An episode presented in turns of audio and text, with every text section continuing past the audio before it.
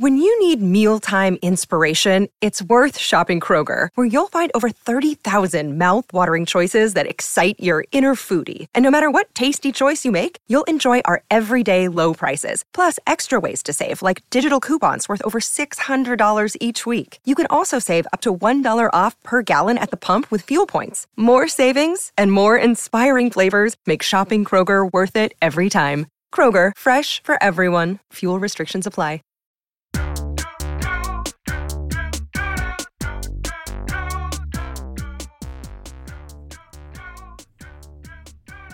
Hello there, Internet. Welcome back to another episode of Reel Psych. I am Dr. JD Barton, and I am a licensed clinical psychologist. And I am Dr. Joanna Whitkin, and I am a cognitive neuroscientist. Reel Psych is a new podcast where we share our gorgeously thoughtful opinions on the psychological phenomena playing out in all of your favorite movies. Hey, JD, will there be learning? Yep, Will there be science? yep. Will there be delightfully informal, explorational, informational conceptualizations from two best friends who would be talking about this anyways? Oh my god, I'm so glad you asked. Yes.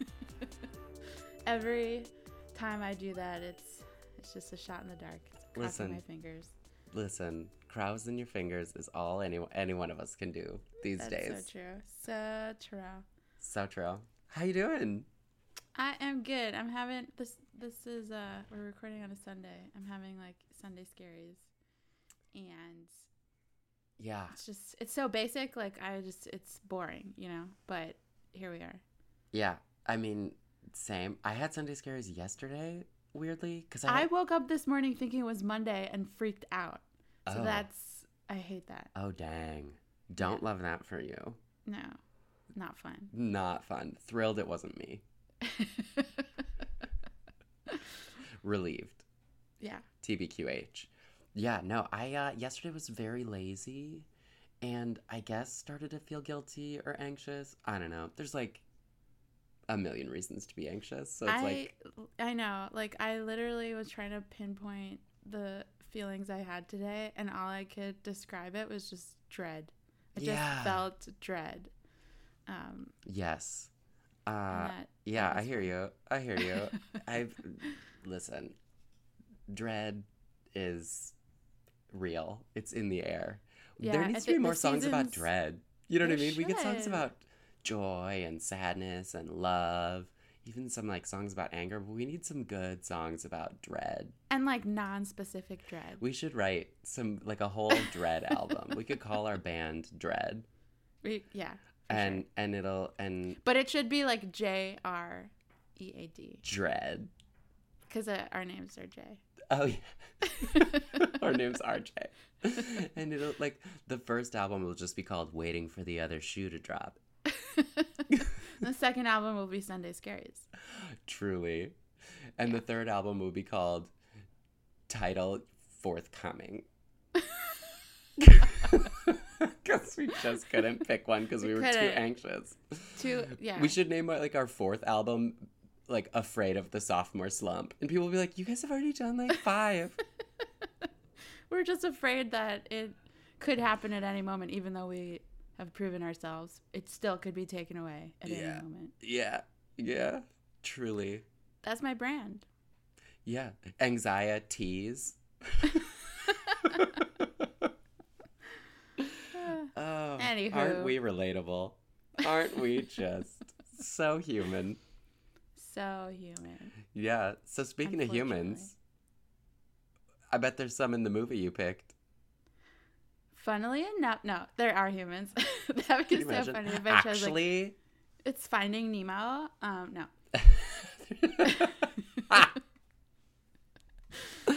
it is Uh, not Finding it's Nemo. that- Spoiler alert. yeah, sa- Sausage Party, that like Seth Rogen movie about just like grocery Oh my goodness, that I couldn't even get through. No, I didn't even start it. I didn't try. That. It's That's like a not- funny. It's a funny. It's too long for a short Right. film. What I Speaking mean? of movies that are like not for us, yeah. we don't. Neither one of us has a powerful enough relationship with cannabis to make a movie like that like really click for us. I know. I know. You gotta have a strong But- one. Despite trying in order to fit in, like watching the Pineapple Express with like a bunch of my friends from home and falling asleep and being like, I loved it. that is such a specific like flashbulb memory for you that I can just like see Yep. like a 23 year old you being like, yeah, it's so funny, man. That's not not what happened. right? Yeah, totally, totally. Anywho, Anywho, um, okay.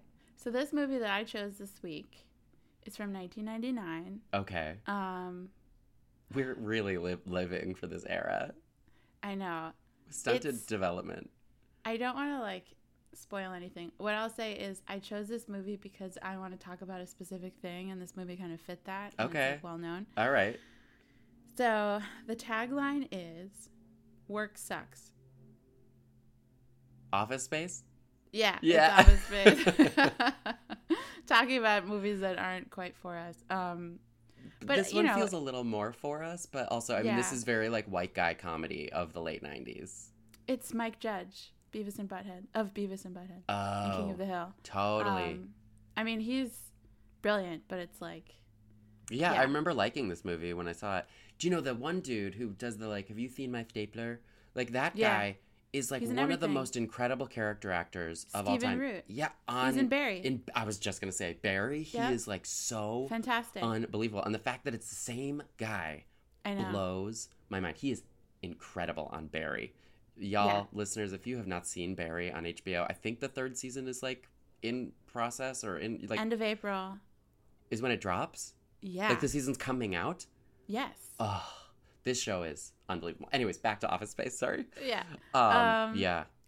I I don't know. I hesitated because I'm like, uh, yeah, because I guess it's like I don't relate with any of the protagonists, but I mean, relate like or see myself, right? Yeah. Feel represented I mean, this but movie I do is relate. beloved. People do love Yeah. this movie. I also think it'll be interesting. I mean, I've learned so much in the last few years about like the way in which capitalism informs. I mean, it's this sounds stupid, but like the ways in which our work is informed by capitalism. I don't think I really understood in the same Totally. way I that I've really started to. And this movie, I think, really does start that conversation. It didn't start the Absolutely. conversation. Certainly No, didn't start it, but Captures it. captures it and really like sits in that. So I'm really excited to go back and I haven't seen this since college. I don't think, Yeah. I um which is at least I five years ago. I wanted to talk about the Great Resignation and Oh, yeah.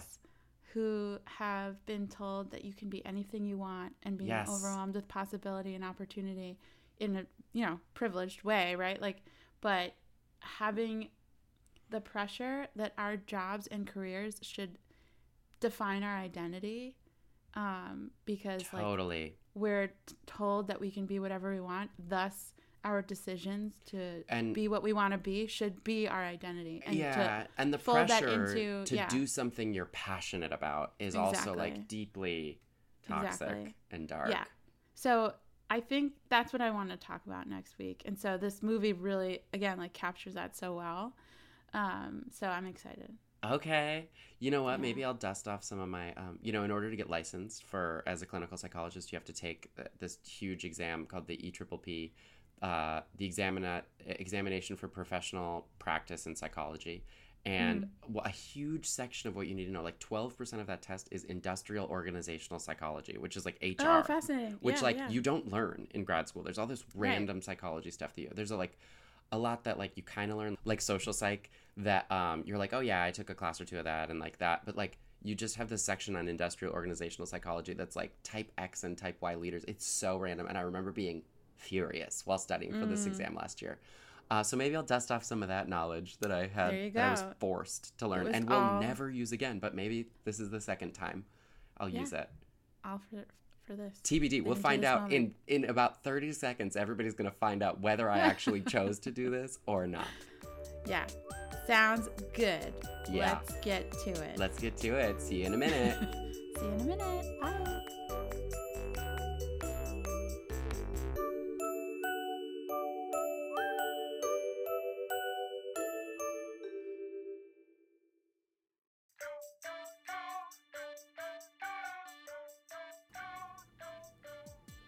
we are back. we are back we watched We are movie. back. We did. Um, it was like very pleasantly short. I feel like yeah, it's less than 90 minutes I know. long. I love that. That was my it's a quick part. little that No, I mean like this movie is beloved. Oh, it's good. I, I I get this. I get why people love this movie. Um, I love I this like this movie. movie. Yeah, it um, it's an awakening in a lot of ways. I remember like, and watching it now as somebody who like has now worked. Well, like I don't think I've seen it since I had since like before I was like a forty hour a weeker. Yeah, I mean it's kind Um, of funny like how much I referenced it or like heard about you know like memes and stuff when I had no idea. Yes. Like I had fully no idea and now it's like I Yes. feel it in a way that it feels very accurate. Also, there's a main character named Joanna, which I love. Oh yeah, Yes, that's fun. We've had a JD and a Joanna now. That's right. Yeah. Look at us. We're thriving. I feel so seen and represented. I This know. is representation. This is representation. I mean, we've selected 100% We've- of the yeah, films yeah. that have been in, in picked. But sure. Yeah, I think this is uh, absolutely representation. Anyways, Um, yeah. Should we do a little yes. synopsis? Yeah. Uh, this is Mike Judge, so this is the Beavis and Butthead. Uh, Right. This is Mike creator. Judge. Uh, classic. so there's comedy. some fun kind of comedy in here, but um, yeah. So it opens. Pete, I forget his last name. Pete something. Um, Ron Livingston, the main character. Ron Livingston. I was gonna say Berger, Jack Berger, but that's his ca- Sex in the City name. Oh yeah, the post-it guy, right? The post-it Yeah, guy. He it. broke up Okay. with Carrie on a post-it. Pete something. You know what? Let's just talk about that. Let's just talk about his arc on Sex in the City. Ooh, yes, I could do that. Um, uh, yeah. So Jack Berger works at Office Space.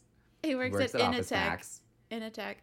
The the beginning scene with the um, traffic, with like going Yeah. into the different lanes, I was like, oh, I've now experienced that. I'm watching this like as an adult who has Yeah. experienced The that. crawl. Yeah. The crawl of traffic. So um, he, what he does is he updates um, bank software because they've Yes. only uh, they like took a shortcut and so they instead of 1998 they have 98 and so when the year 2000 hits that was like that whole Y2K thing where the Y2K. the banks would explode because they His job is so specific.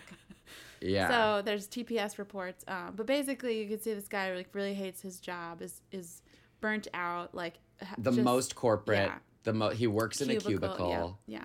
Everyone around him is uh, so mundane. You know what? Everybody around him reminds me of. Uh, have you seen um, What We Do in the Shadows, the TV show? Yes. Everybody around him is uh, my is what's his name? Uh, the the Yeah, yeah, yeah. energy No, vampire. yeah. Everybody around him is an energy vampire. Totally. Being so dull. Yeah. It's Except not him. right. Right. Because he gets it. Yeah. Well, sort of. I think he is like he's aware that he's mundane and I think that bothers him. I mean, there's even like Yes. some talk about, you know, like like uh he's like I hate my job and like, you know, I just everyone else seems fine and like, you know, I'm the one that's not like something's wrong with me or whatever and and I think it was Jennifer Aniston. She's like everybody hates their job. Like what get over, you know, like he, he's not the only Yes. person. she's kind of the voice of reason Yeah. in a lot of ways. Um, yeah, she's really lovely. She hates her job too. Yeah. Um, so he, yeah, so he works at Initech. He hates his job. He has two friends at work. One is named Michael Bolton Yeah. Yeah, then Samir. and Samir.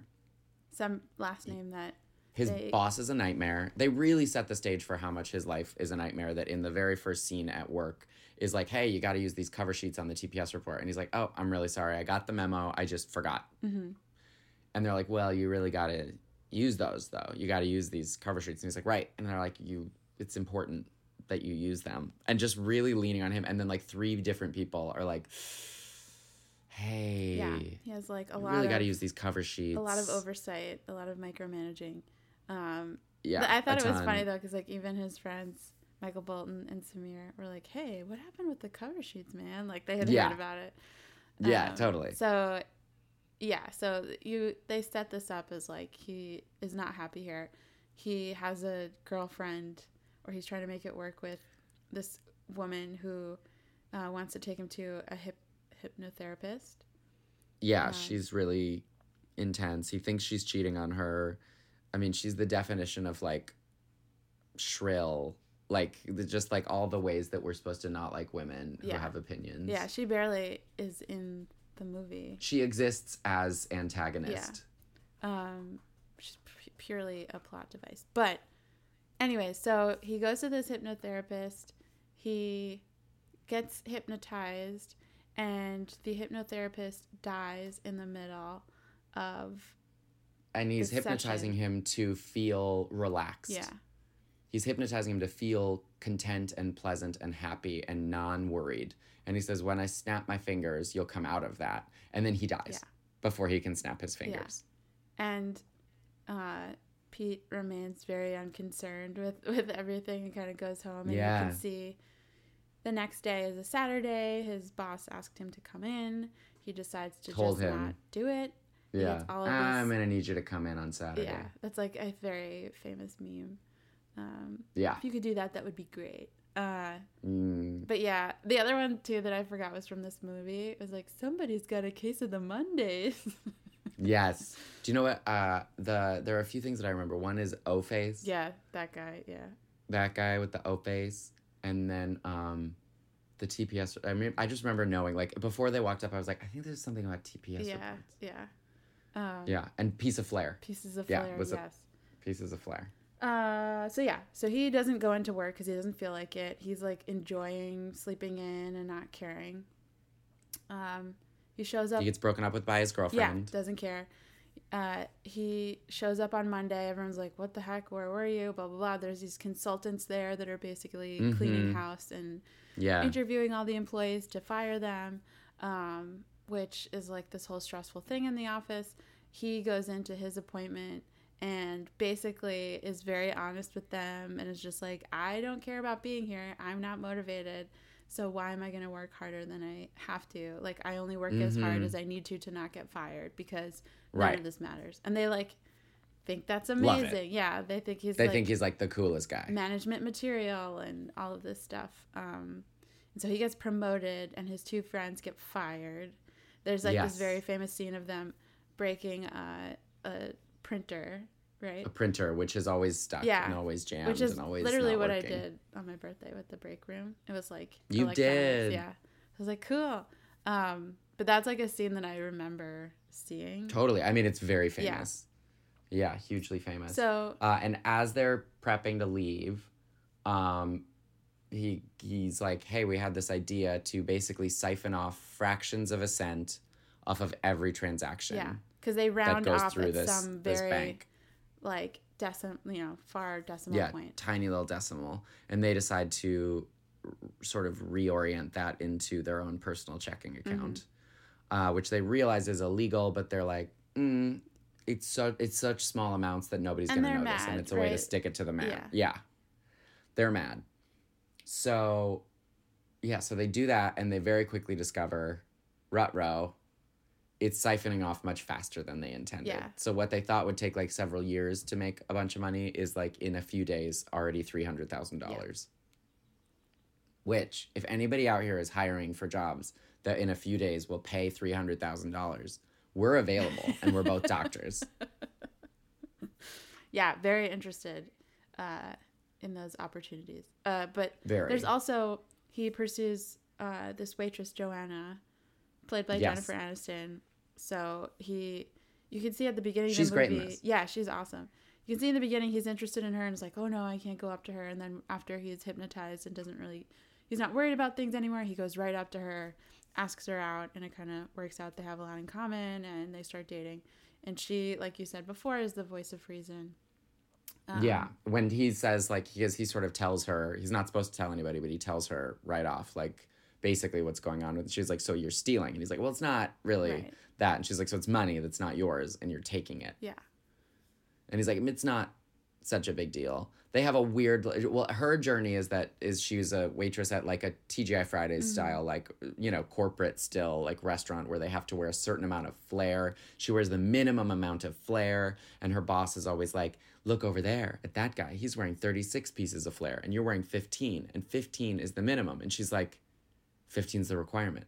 If you want me to wear 37 pieces of flair, change the requirement Exactly. and I'll wear 30s. And he's like, Do you really want to do the bare minimum? And it's this whole debate, right? Which is, of course, it mirrors this exact. You know, it's it's this exact it's showing that it's across industries. Uh, this is like Yes. a universal kind of issue. Um, absolutely. and so yeah, they kind of get into a little fight about it, and he kind of has this like reckoning where he decides to kind of come clean. He sees his friends are very upset about the predicament that Right. he's put them in, um, and so he kind of decides to come clean, uh, cashes out all of the money, writes a letter of confession, and slips it under Lumbergh's door, his boss. His nightmare boss. Yeah. and is like, I, you know, I'm gonna do the right thing.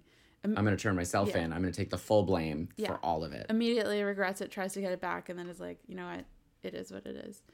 He can't get it out from under the Yeah. door. Although, Which of Then- which of yeah. course then in the very next scene you see uh have you seen my stapler Yeah, which we mentioned at the intro Milton. milton, uh goes in to check on something and the door's unlocked Yeah, but he I could know, just I walk love that. in so he walks right in he finds the letter and the the bag of money Mm-hmm. and leaves and then the next shot is the whole building is on fire Yeah. he does. Milton is very uh, jilted throughout this like constantly, constantly jilted undermined. throughout constantly bu- uh, bullied I mean, they, constantly they just fire him and stop paying him and never They- tell him. rather than tell him that he's fired, they just stop sending him And paychecks, which is also like deeply. I was so you know- upset about him. Too. You know, like I don't know. He's also really annoying. Like I actually appreciate that the last thing that happens is like you see him on vacation and like he's not suddenly cool. He's still like being a nightmare even to the like waiter at the at the like resort that he's staying at, and the waiter's just like no, like even in that. So I think he is like an annoying person, yeah, but he's and he should be treated better. yeah. I think did not deserve to be like pushed around like that. But anyways, um, the burning of the building, which Milton did, right? That's Yeah, well, you're sort of led to assume. So yeah, he, because I think in one of the, he's always speaking under his breath, and I think in one of them he's like, "I'm gonna burn down the building." Like I think does he say I think he does say it at some point, like Yeah. offhandedly. Um, And then it ends with Jack Berger working construction and like cleaning up yeah, with his the place. And neighbor, he's, he has a new job and a new career. and he's like happy because it's like And he's happy Yeah. because it's like, you know, a job that he isn't micromanaged and it's like work that he can like see and do and feels okay about. yeah, Um, and that's the movie. And that's the movie. and that's the movie. And that's the movie. Okay, this has been another episode of Reel Psych. Like, subscribe, tell a friend. Yeah. Um, no, yeah, I think as I mentioned in the intro, like this movie, I think is so like relevant now. Um, Mhm, with very. things like the Great Resignation, with like the pandemic Yes. happening, with people really reevaluating, reprioritizing what matters to them, um, and Just a new understanding of how central capitalism is to our entire culture and society. Yeah, and it's an interesting thing being kind of specific to Western cultures, um, or even like the United States specifically. I think is this like Specifically, the United really States. Really bad in terms of career being the core of your identity. Um, Yes. this isn't. I was like talking to I think my sister about it. It was like this idea that especially for millennials, like we grew up in the age of, you know, we're told we can be anything we want to be, like shoot for the stars. There's like an overwhelm of opportunity to a fault, really, because we feel this pressure to choose the perfect thing because we can do anything. to choose the perfect job because your job should be something you're passionate yeah, about. exactly. And I think that, That comes idea. from from parents who have unrealized dreams and passions and stuff. So you know, I, I think that kind of pressure and uh, journey that I mean, I totally have done that too. Like trying to figure out what is the perfect thing, what is my career, and really centering my identity around that is what a lot of people in our generation has done. And I Yeah. think that's another big factor that's playing into this um, resignation. I mean, there's like Yeah. four million people a month, like last year, were were leaving their jobs. Totally. Well, and it's this weird thing because like we're so it's so f- fundamental that it's like you should be passionate about your job and then it becomes this thing where it's also like your job should be something you're passionate about Mm-hmm. and you should be passionate about your job. And that then becomes like how do I force myself to be passionate. So it's all of this like, and there's a lot of memes and things that obviously most of you probably listening to this have seen even you know as much or if not more than us about this idea of like w- our our company's like a family. Yeah, I in a way that's like being so Yeah. much of it. Yeah, the work culture being like how do you give back to your company Mm-hmm. in a way that is um terrifying yeah, like really and they really play into this sort of like automaton vibe in this thing like the the people in the movie where it's like hi Initech this is Clarice please hold hi Initech this is Clarice please hold Right. hi Initech this is Clarice please hold like just that whole I don't remember her name or the you know I'm paraphrasing but like this thing of like she's just as chipper every single time Yeah. but like It's- it's and it's about all the people that are the most miserable. yeah. I mean, in, a in this way, like Pete is is more reflecting the millennial like uh, point of view versus all the people around him who are like, yeah, we all hate our jobs. It's like fine, you know. Or he's like, no, this I'm not okay with that. Um, Right. Well, and there's like three types of people. There's the like, what do you mean? I love my job. Yeah. Despite whatever it is or any of the things and like just live in and buy into the company. Then there's the like, yeah, of course I hate my job, but it's my job and I do it. So like that's fine. Yeah. And then there's the like Pete, which is like a total I hate my job. And in fact, what do I want to do? I actually don't want to do anything. Yeah. I'd like to just sleep. Which Like he l- he has no ambition. I mean, to like, so that's not a personality trait, in my opinion. That's a symptom of burnout. That is Mm. what I, how I saw it newly, like understanding burnout more. Yeah, totally. Um, I mean, as somebody who really, I think burnout is a personality trait of my own. You know, I feel like I identify as burnt out. Um, no, I no, I, I think you're right. I think you're exactly right. I think it's a really nice example of burnout. Um, yeah, which like I don't even know that we were using the term burnout very much back in B and the D when this movie came out. Totally. And there's like a, you know, like there's like occupational stress, which is something I'm going to talk about a little bit more. But like, you know, that's kind of like a, you're, you're overly thinking about your job and you're overly engaged, right? You can't disengage. But burnout is really like the level beyond that where you're disengaged. You cannot even like get yourself to engage with your, your work. Yeah. Yeah.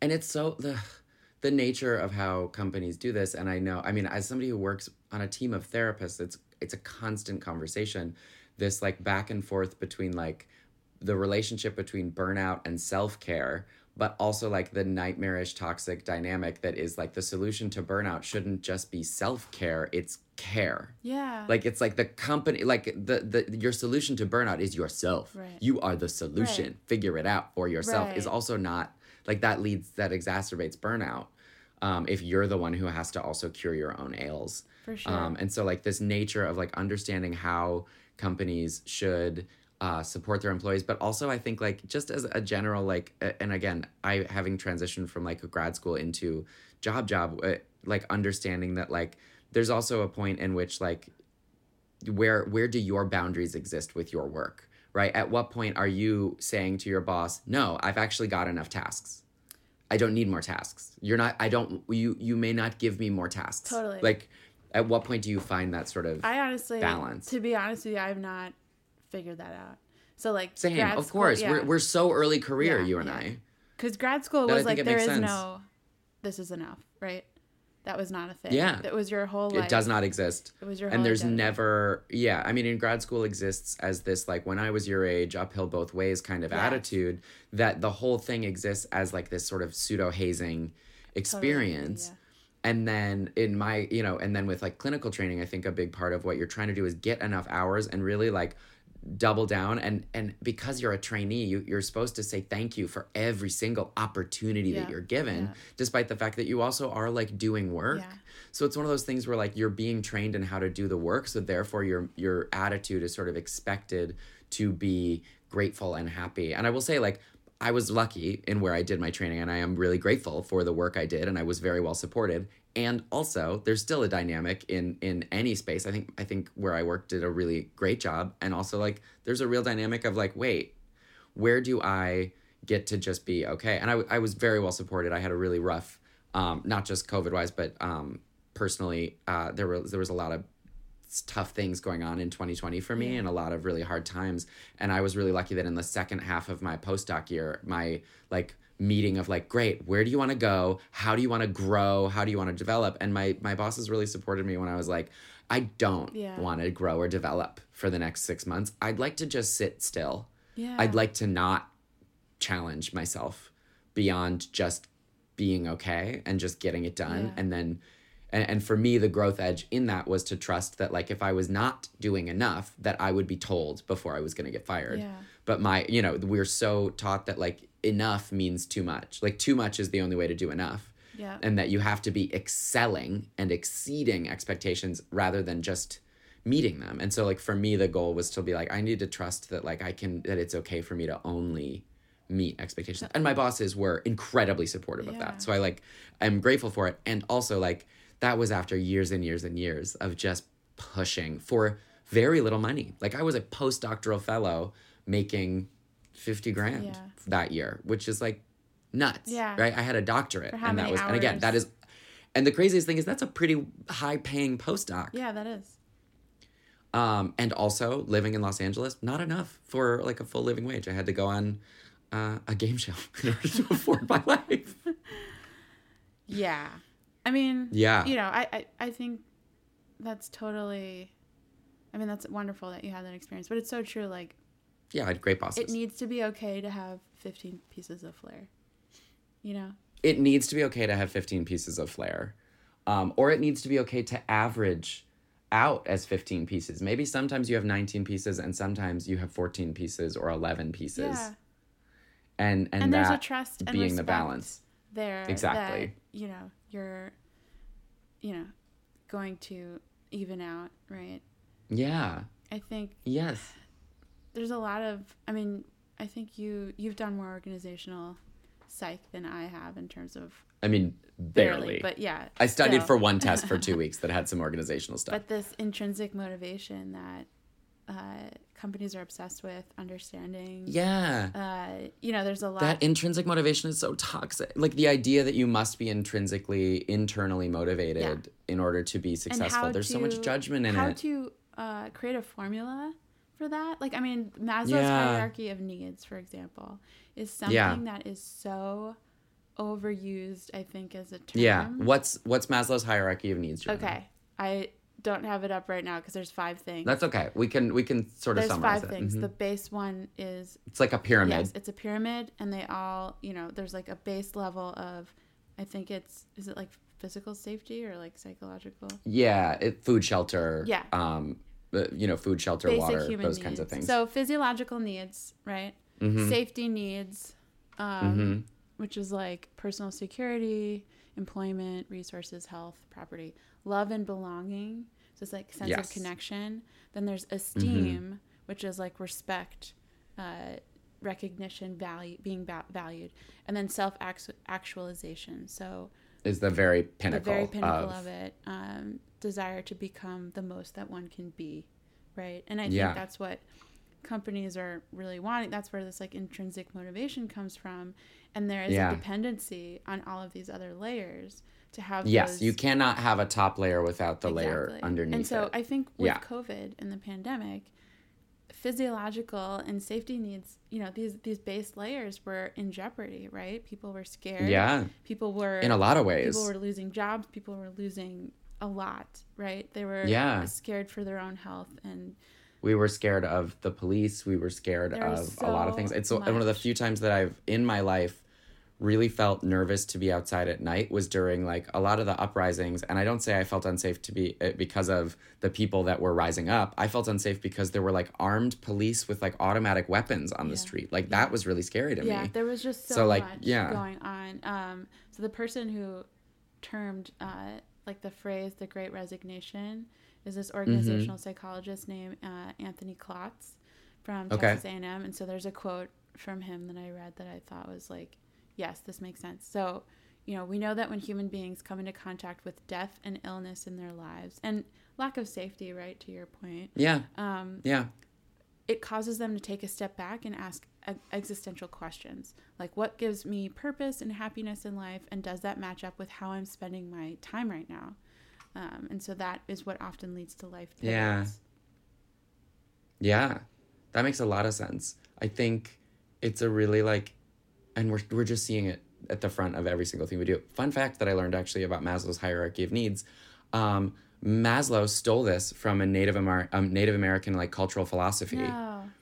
um, and it actually and like really like westernized it and like capitalismized it Jeez. in a lot of ways so it's actually supposed to like the the needs are actually really focused on like um physical safety but like just a general like cultural support and acceptance and like a way in which like the yeah it's a much more um uh nuanced kind of thing rather than being like and once you check these boxes it, it's a much more holistic approach to like wellness that's actually um from native american philosophy that is unfortunately and like also like sense. sure okay Yeah. you I know mean, totally the way that Maslow's hierarchy of needs has been commercialized and sold and oh you know like a hundred percent. for that the connection right? The team culture the company culture that connection piece of it to be so yeah.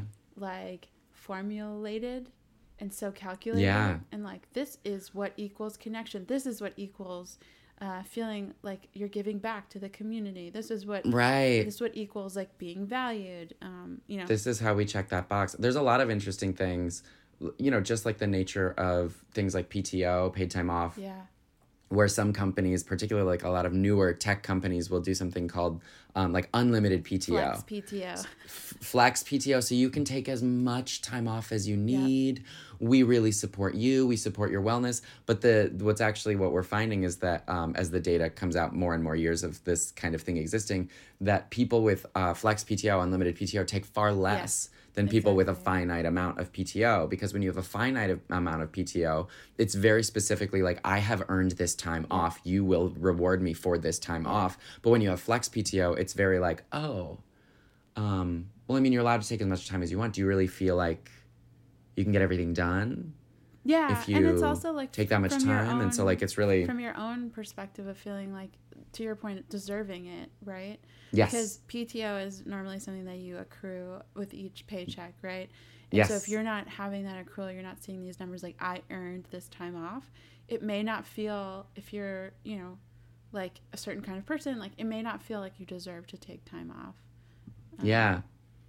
It, it's yeah, it's really well, and also a lot of these companies, like um, a famous one, uh, and we love them, and hopefully they'll one day uh, be supporting us. Netflix is very famous in that like their sort of hiring policy is we will pay you top of market to do this job, and if we feel like you are not meeting the standards of this job, you will get a gorgeous severance package. Is like very much how they approach a lot of things. So that sort of nature is great because people are really motivated to stay and work, but then also uh, scared that if they don't stay and work and perform at top of market in order to deserve quote unquote top of market pay, um, and so it can lead to this sort of um, negative feedback loop where you're always sort of spiraling into. I mean, and these that. these companies are also self-selecting people who are intense and high uh, achieving. Yeah. And so these people like are they specifically screen for that. They want people Yeah. who are those kinds of people who will push themselves and want to do well when they see other people doing Mhm. well and kind Yeah. of get competitive and you know, it, it's a really difficult thing because even if a company is trying to do the right thing, but they're still Yeah. like self like selecting people with those certain traits, you're gonna get a competitive culture. And Yeah. you know, like it, it's very hard to get that right. it's very hard to get it right. I mean, it's also just that there's always this like antagonistic um, sort of positioning between employer and empl- employee, even from the start of like salary negotiations, right? Where it's like, and like we see some some things I think are really like some companies are really really generous with with salaries and things like that, but like they have people whose job it is is to get you to the least amount of pay possible, basically, Yeah. like who will um, really lowball you uh, in order to do so. Um, and and that's I mean obviously that's not Netflix's policy. That's but that's other that's other companies of, that do a lot of things. Transparency can, again, like culturally, not allow people Yeah. to confer with one another to make sure that they're being Exactly. and that's like a And a then the people that it and the people that it hurts the most are uh, women and people of color Right. because we're they're trained not to um, self advocate in these spaces. 100%, Yeah. Mm-hmm. Yeah. Uh, I mean, and this movie really does like it. It was a it's very like, like time, kind of. It's ahead of its time. It's a and it was especially for such a zeitgeisty film was really like naming a lot of things that uh, I think, and this was also the kind of like right at this era of like the end of this sort of like dot com boom in like a way where it was like wait a second like these Gen X folks are starting to like yeah of course they can get these jobs where like you know they'll fully vest and have a crazy 401k by the time they're 50 which like millennials don't have that. Um but you know they are it is sort of starting to see this like wait a second yeah. this is not like uh I can work as you know two two school teachers in a, in a public school can afford you know a house and and two cars and to send both of their kids to college Right. like that that is leaving Yeah.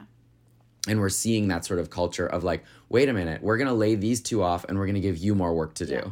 like as like the work culture of um, good news you're getting promoted. And by getting promoted we just mean we're giving you the work of those people we just fired and we're not gonna pay you three times what you you know we're, we're gonna save money as a company. You're gonna do 2.5 times the amount of work and we only have to pay maybe 1.5 you know employees basically by by doing that Right. which is you know dark and scary. And um it's a very antagonistic nature. Yeah. it's gross. it's a yak for me Although I realize, I mean, this is, I think, yeah, to your point specific about kind of the tech boom. Uh, but I realize when I just said it's ahead of its time, I feel like maybe older generations are laughing at that because maybe this is like a very common kind of theme that's, uh, you know, like the 80s or like, you know, the 80s i mean it is like a i feel like is this crazy this is i'm saying this with no foundational understanding of what i'm about to say and i'm going to say it anyways because Mm-hmm. Love it's it. our podcast this is a safe space.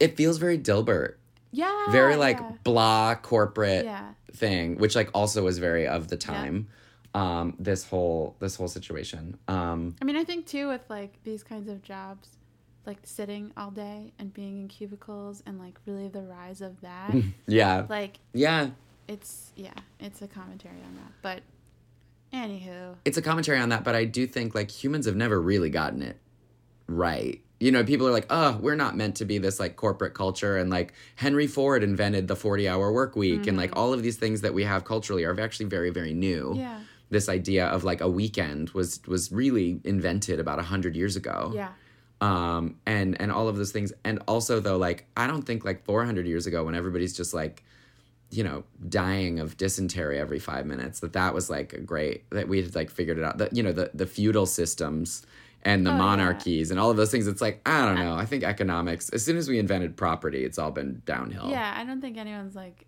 yearning for the old times. yeah i mean the two greatest inventions are like streaming video and prep Yeah. totally agree. other than that um i did some research too Yeah, you did fun stuff. I did some fun stuff and I'm actually really excited about it. So, um, a big theme in this and sort of the catalyst for a lot of this film is uh, hypnosis. Yes. And for those who um, are listening, uh, at least, but you know, before I went to grad school, I had this idea that hypnosis is uh, fake, that it doesn't exist, it's not real, it's a party trick.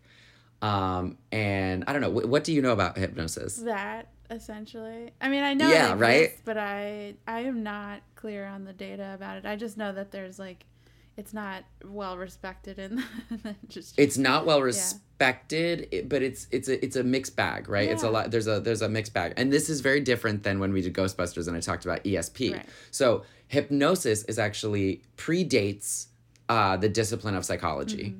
And um, predates in a way that is uh, it it has a long and storied history. So actually, the the the sort of father of hypnosis is uh, somebody named Franz A. Mesmer. So if you've heard the phrase like "I've been mesmerized," amazing.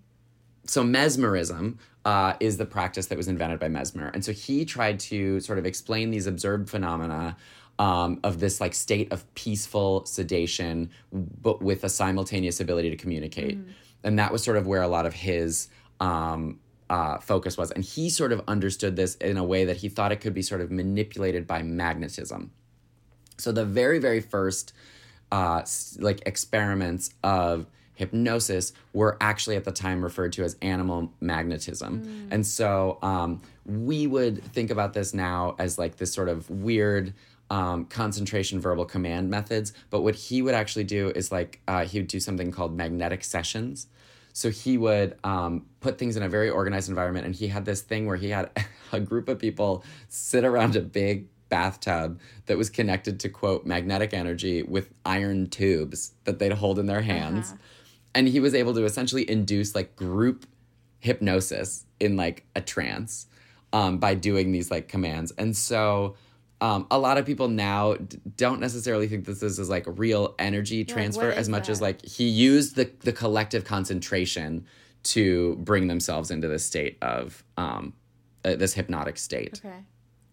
And so the so induced like feeling of depersonalization and trance uh, at the time was called crisis and was seen um, sort of as part of this therapeutic process in which the energy sort of floods the the organism and then can clear different symptoms. You can sort of take them out of their anxiety, their depression. Um, and so originally this um, this stuff was really started to seen as something that um, was maybe just there to treat um, hysteric uh, issues. Uh, which, for those who have been listening to this podcast, anytime we use the word hysteric, uh, we are talking about old school diagnostic assumptions about women. Yep. Uh, and so these hysterical episodes uh, could be cured by uh, hypnosis. And it was very shortly after that somebody um, uh, was able to show that, in fact, lots of people, ironically enough, the um, Liébeault and Bernheim uh, formed something called the School of Nancy, which to me, as uh, self-declared declared Nancy myself, uh, I really enjoy, um, stated that everybody can actually be hypnotized and that the clinical hypnotic state is not just uh, because of uh, a psychological disorder like hysteria. Wait, what time Freud- period was this? Mesmer? Uh, Mesmer lived um, from 1734 to 1815. Oh wow. Okay. Yeah. old, Yeah. Old, old, old, old, old. Um, and so, anyways, so hypnosis though uh, that was used by Freud in a lot of ways, but as modern medicine came in um, and different things, we started to find uh, hypnosis lost. Uh, it went out of vogue in a lot of ways. Um, but prior to modern medicine, um, and in the earliest forms of like surgery, hypnosis was one of the primary anes- anesthesic, anesthetic, Anesthetic, yeah. uh, techniques, anesthetic techniques. So, um, and the reason I wanted to study this is because I actually had a professor in grad school um, who was my neuropsych professor who did all the brain structures work. Um, and I'm going to get into the brain structures of hypnosis in a minute. Uh, and it, I was always like, hypnosis is fake because one time somebody at a party like did like a fake, it, it did a hypnosis thing, and I just went along with it and just pretended to be hypnotized, and I wasn't really hypnotized, but I like for sure claimed that I was um, in the moment. But then it was like years later, I was like, nah, I knew what I was doing. Um, anyways, this professor um, was talking to us, and he said that one of his side jobs is he is a professional hypnotist, and I was already like, uh oh, uh oh. And then he said, and and we were like, what does that mean? Who are you hypnotizing? And he said his job is to go into surgery and hypnotize people who are not able to receive anesthesia for lots of reasons. Um, and so uh, he would hypnotize people, and then they could have surgery without And anesthesia, that that worked. and that Because I'm thinking about the Scrubs episode where they like have uh, this this patient who needs surgery, and there's someone that they want to like undergo hypnosis, so someone comes in and does that, and there's this like, whole thing where the person is doing hypnosis and of course the patient like wakes up in the middle of it and is like ah you know like screaming and then the hypnotist is freaking out everyone's freaking out so they kind of like how it's been Right. shown in media is like it doesn't work Right.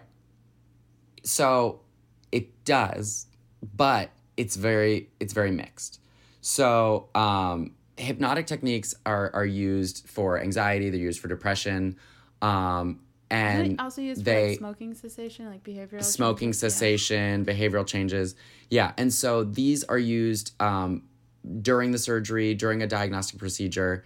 Um, th- they're great for somebody who has um, uh, like medical conditions like sleep apnea, um, severe like pulmonary diseases, right? So anything that's going to slow down your lungs if you are somebody where breathing is not great already. Um, somebody who uh, wants to avoid any drug induced uh, ventilatory depressions, basically, um, because by doing hypnosis, you're not, um, you know, you're not going into, you're not actually affecting your lungs. You're just going into your brain. So, um, the in terms of the the changes of what's going on in the brain with hypnosis, um, what they found are um, during while hypnotized, people have hyper focused areas, particularly in the right frontal lobe, in contrast to um, the the rest of the brain, which is at that point what's called hypoperfused.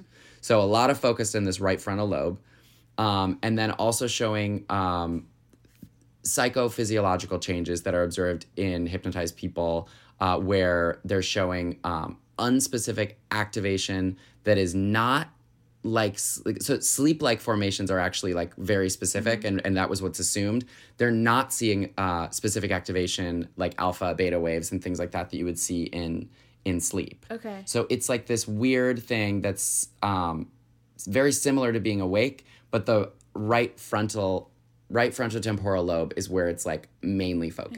Interesting. What is the Isn't that really- interpretation? You tell me, brains. The frontotemporal. I mean, that's like involved in uh, higher cognitive functioning. Higher cognitive functioning, executive functioning, organizational tasks, things like that.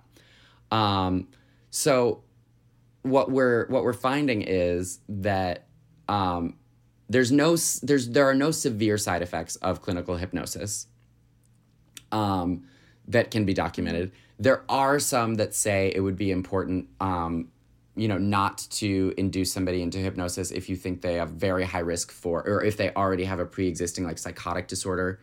Um, so bringing somebody into sort of a a hypnotic, um, imaginary kind of state where you're pulling them into a place where they may actually then go into a delusion or hallucination could be dangerous.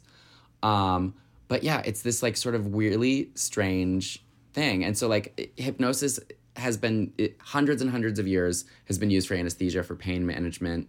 Um, and they, they found uh, in terms of hypnotic susceptibility, so that is varied. Not everybody has been shown to be susceptible to hypnotism.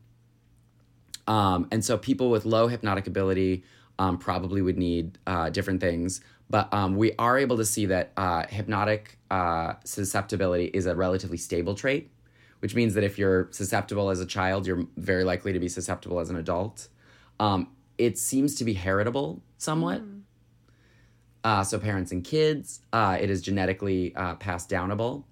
Um, and there is real evidence that shows that there is such a thing as like high quality hypnotic training. Interesting. And so the quality of your like there are like there is evidence that shows that people who claim hypnosis skills for and people who have like real certifications from like some like real um, hypnotic sort of societies and things like that that those who have like a really formal training in hypnosis do have much better outcomes. So Yeah, I mean, hypnosis is real. it sounds like hypnosis is real uh, because some people are really good at learning how to do hypnosis and some people are really good at receiving hypnosis uh, and Yeah. there's- so there's just like a ton of individual differences but this is this is what you see in kind of everything right? This is true in in western medicine. This is true in things like meditation and mindfulness. Pranayama which is like this uh, Yeah. this exercise Yogic of, breathing. of breathing. Um, Mhm. you know there's all of these different techniques uh, acupuncture like kind of other yeah. Eastern traditions. There's a lot of research on acupuncture and hypnosis and a lot of the um there are lots of people that have like um there's lots of studies that are like old old old old old. So there's tons and tons. Like i had to actually like really be selective because there's so many um psych papers from like respected journals up into like the 1960s like just hundreds of them that are about hypnosis as like uh, as a medical and psychological practice. And it's really lost favor as we've found these sort of like more um, tried and true methods as we have a more pharmaceutical. Yeah, I mean, it's a very pharmaceutical kind of thing, but it's really interesting the ways in which. Um, you know and that and that's what i you know when i talk about that professor like when he was like yes so i have been hypnotizing people and talking with people who have like their back open on the table there are also surgeries where like being asleep is not necessarily uh, is counterintuitive where you kind of need to be awake to know sort of where they're at particularly with brain surgeries spinal surgeries things like that where they're like okay move move this thing do this thing because they really want to check on you and in some of them they'll do um, uh, different like spinal taps and uh, like uh, what's the epidurals and things like that to like numb you, but not necessarily uh, put you to sleep. But the anxiety of all of it is pretty wild. I mean, there's a lot of brain surgeries where you're expected to be awake during that, and so like using this to manage some of that anxiety, some of that stress can be um, really effective. But yeah, uh, Yeah, I mean it's- the it's- the brain surgery part is not just to make sure that you're well, it's related to that, but it's because everyone's Right. brain structures are can, you know there's variation, and so if they're trying to I don't know. I think ours are the same. they're trying to target a specific area, they need to check that that's the right area. Yeah, I mean, there was a woman that uh, t- taught me when I was in when I was working at the Semel Institute in training at UCLA, the Semel Institute for Neuroscience, and her job was to be the person in surgery sh- talking to the person getting surgery while the brain surgeon worked on their brain, Yeah. so that she could help them isolate exactly where to cut and where not to cut, which for those listening, like that job means she needed to be asking such specific questions that she knows the structure of the brain to the degree to which she could say like like such minute like verbally asking somebody something to know what part of their brain is lighting up y'all that is one of the most unbelievably con- complex Yeah, cognitive things that you can do. Yeah. just to know the brain well enough it would be like asking somebody who's like in the kitchen like what not even like what kinds of things they smell. It's like somebody is, is trying to find something in your kitchen in the dark and you ask them to describe an episode of friends and you can tell them whether they go like right left upside down. Like that is it is that level of like complicated where like yeah she she put it really nicely where um, i may have said this on the podcast because it just really stuck with me where she was like there's a big difference between looking at somebody and saying okay um, showing a picture of a flamingo and being like what is this? and having somebody who's like looking at you and they're like can't name it and they can't name it and they can't name it. And then you say okay can you name a pink bird for me? and they'll say yeah flamingo. Yeah, because the visual recognition is separate from the auditory question is separate from the like yeah it's like knowing the word and saying the word and spelling the word and you know identifying the word are all and then seeing a picture and assigning it to the word are all completely separate brain functions.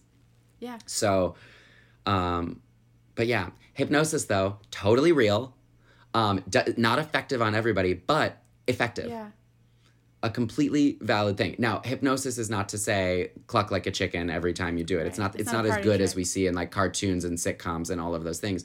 But to isolate somebody's uh, focus so that their actual like nerve pathways can be blocked is real. And so for things like chronic pain, like a non uh, you know, opioid solution to chronic pain and, and self hypnosis is something that people can do as well. Um, these are really, really uh, healthy, safe strategies for people to be trying to learn about. And it may not work for everyone, but it does work for some people. And anybody that then are taking like not, that avoiding narcotics where and when possible is huge and is so important. Um, and because hypnosis, while it is, and let's be real, Mesmer is sort of the the famous one who started really studying it. There's a lot of hypnosis back in India for way, way, way longer. Oh, yeah. Um, these kinds of trances, Psych- there are psychedelic experiences that one can have purely through suggestion, not through just psychopharmacological means. So um, you can really take yourself, and this is kind of related to what we talked about, even when like when we talked about schizophrenia and how like if you think about this in terms of like an imagination spectrum, right? There are ways in which you can uh, learn and focus and hone your mind in different directions that are um, well beyond what we're really able to fully understand, but um, but very possible and cool and weird and magical and strange. Yeah, I mean, yeah, it's this idea of like you are, like you are what you perceive. Yeah. Allegory of the cave, you Yeah. know? Yeah. I mean, everything we're looking at is just weird light waves reflected back on some strange movie screen in the back of our eyeballs Yeah, in the occipital lobe. And upside down Yeah. and backwards. yeah. that is cool. I I mean that leads into kind of what I looked into from a brain imaging neurological point of view. Yeah, yeah. I looked at brain changes in people who have occupational stress and burnout and what that looks Woof. like. Um, so you looked at kind of ways in which to relieve pain and suffering. Yeah. And I looked at what does that pain and suffering kind of look like. Um, Mm-hmm. and so there's a lot of studies that show uh, that chronic occupational stress uh, is can make changes in the brain that are similar to PTSD, the changes that PTSD makes Yeah. in the brain. Um, and there's no kind of acute traumatic episode that is Yeah. causing this. It's kind of this prolonged uh, job related stress. And um, there are like certain behavioral studies that looked at uh, stressed sub- subjects versus non-stressed kind of control subjects and they are less capable of down-regulating negative emotion Ooh, Um, yeah, and- that makes sense. yeah and that's uh, I mean, burnout.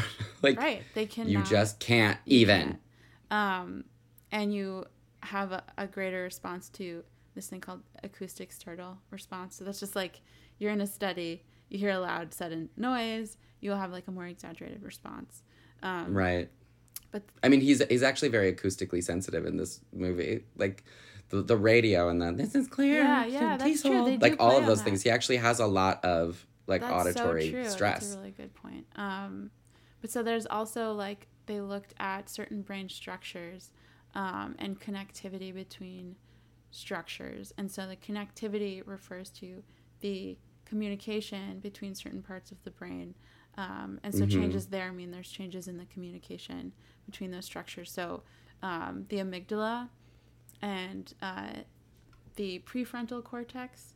Uh, There's Mhm. also the anterior cingulate cortex that are involved. So the connectivity between the amygdala and the anterior cingulate cortex is correlated with the ability to downregulate your negative emotion.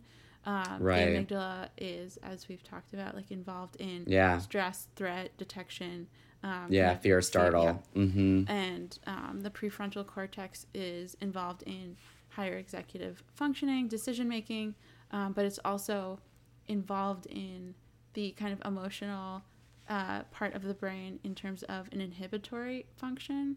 So the Okay, prefrontal yeah. cortex has kind of a, a like opposite relationship with places like Totally. the amygdala, which is part of something called the limbic system, which is uh, Yeah. responsible for kind of emotional uh, processing in the brain. Mhm. And so the normal kind of um, connectivity between these two parts of the brain is that um, increased prefrontal activity reduces amygdala activity because you're Right. able to downregulate your emotion. Yeah. And so that It's like a reaction versus response, Exactly, right? reaction being instinctual, instinctual, yeah. Versus how do I responsive would be your executive function of like, no, how do I want to respond Yes. in this versus the knee jerk. Yes. So the more the more thought you have about it, the more access you have to thought about how you want to react, uh, the less reactive you are. So Yeah. there um, are studies looking at the structural um, volume of the the brain, and there it shows that stressed patients or you know people with chronic occupational stress have uh, thinner uh, prefrontal cort- cortex. Uh, Cortices. cortices. Uh, and so not only are they having fewer neurons, right? Like literally fewer neurons, the, the connection between that and the amygdala is weaker. And so okay. there's really showing this inability to like Yeah. regulate your emotion as well. Um, and there are structural and functional changes. So not only is like your brain looks different, but it also functions differently and communicates Yeah. differently. Um, and it shows that there's actually even uh, impairments in this part of the brain called the caudate. Uh, and so Caudate nucleus. yeah, caudate, putamen, thalamus. This is like this part of the brain that's involved in, um, well, the caudate specifically in kind of fine motor control. Um, Okay. So, Mine's terrible. so with increasing uh, chronic occupational stress, you actually have impaired fine motor control, um, and they did that like with this, this like uh, task like a pegboard task where you have to like put these pegs in a board Oh, totally. in a specific They're so- order. it's such a nightmare position. Yeah. And so people who have chronic occupational stress perform worse on this task than people who don't. Um, and so, you know, it's interesting that there's really like impairments in this prefrontal space. And you're talking about hypnosis, which is Yeah. activating that prefrontal space. Um, Yeah. So I don't know. There, there could be some connection there. I bet there is, yeah. I'm also even just thinking about like you mentioned like this chronic stress and we've talked a lot on this um, on this podcast about things like borderline personality disorder and the foundation and the formation of these kinds of things, which often is like uh, prolonged, consistent like childhood stress, right? In a way that shows that so you have this very like reactive um, response style. Yeah. Uh, and so I want, like, I feel like this is all tied and connected in terms of like, um, not necessarily capital T trauma, but all of these small ways in which you're always just scared Yeah. and just tired uh, and overwhelmed and uncertain and and shaky. Yeah. And so the ways in which that leads to, yeah, I, I mean that I think that must be. Um, you know, I can't say that with certainty, but that's a that's a theory that one could test in a. I, somebody probably has. Let's be real. I can't imagine that I have a single original idea, but um, Uh, I mean, yeah, Yeah. And so you're talking about this was a system that was in place. Like these these studies, by the way, are from 2013, 2014, 2015. So this is pre-pandemic studies. So you know the way that Oh, corporate God. culture was, the capitalism business uh, was the capitalism the business. capitalism business. Uh, Who do you work for? Capitalism. is showing occupational stress having these real impact on people's brains, and then you add a pandemic on top of that. And Yeah. people like it makes sense why that would just push people over the edge to burnout. Woof. Yeah. So Dang. this movie was actually like a lot deeper than I think. yeah. you know, I mean, it's definitely was always talking about kind of serious things in a, like a lighthearted kind of way. It was social commentary, but totally. there's a lot of data and psychology that really support that this is like a super accurate or like you know real thing Yeah. Super accurate.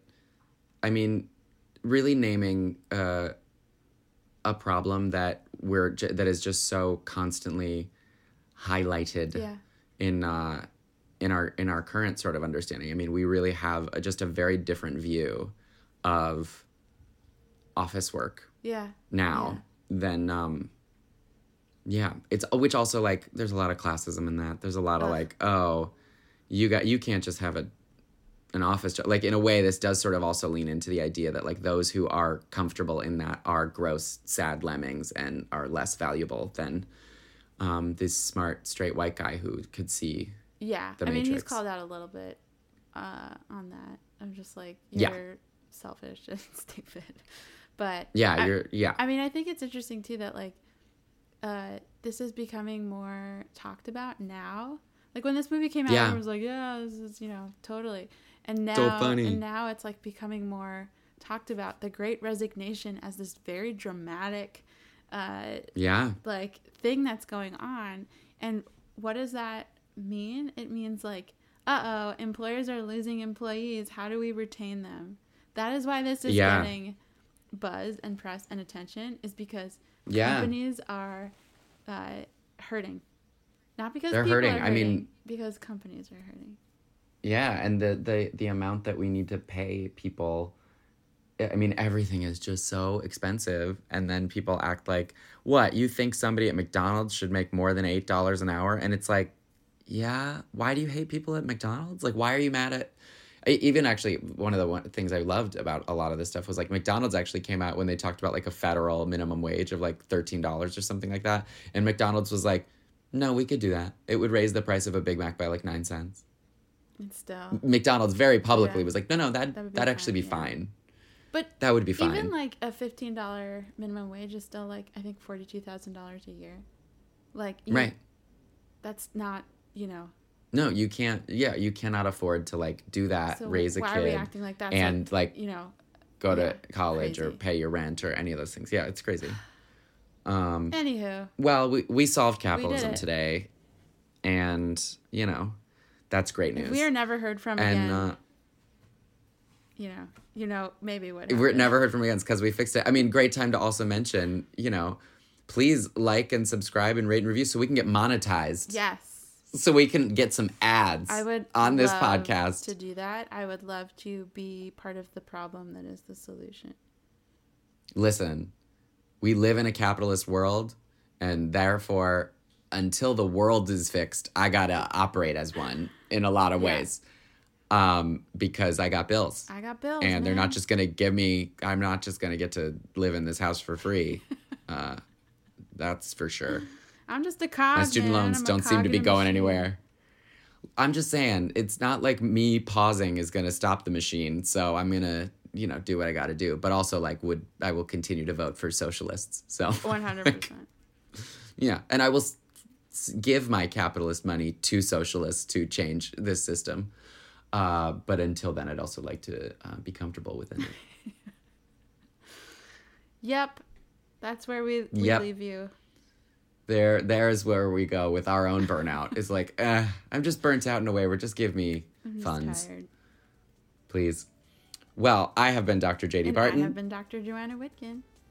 We love you and we would love if you would rate review subscribe please tell a friend we really are every week gaining more and more people very slowly and so we're getting so close uh, to being able to pay an editor because y'all this audio game is It's because we love you. Is that we want you It's to have because a we love you. auditory experience. And Yeah. um yeah. We need, we need Yeah. To get there. We do not have a, a listener's corner today, where notably we have not organized ourselves in order to put that together. So it is not here for you this week. It will be here for you next week. So please send us your Yeah. continuing comments. Uh, and we will be reading them out loud. We will be playing your audios um, at Reel Psych on Instagram. Bye.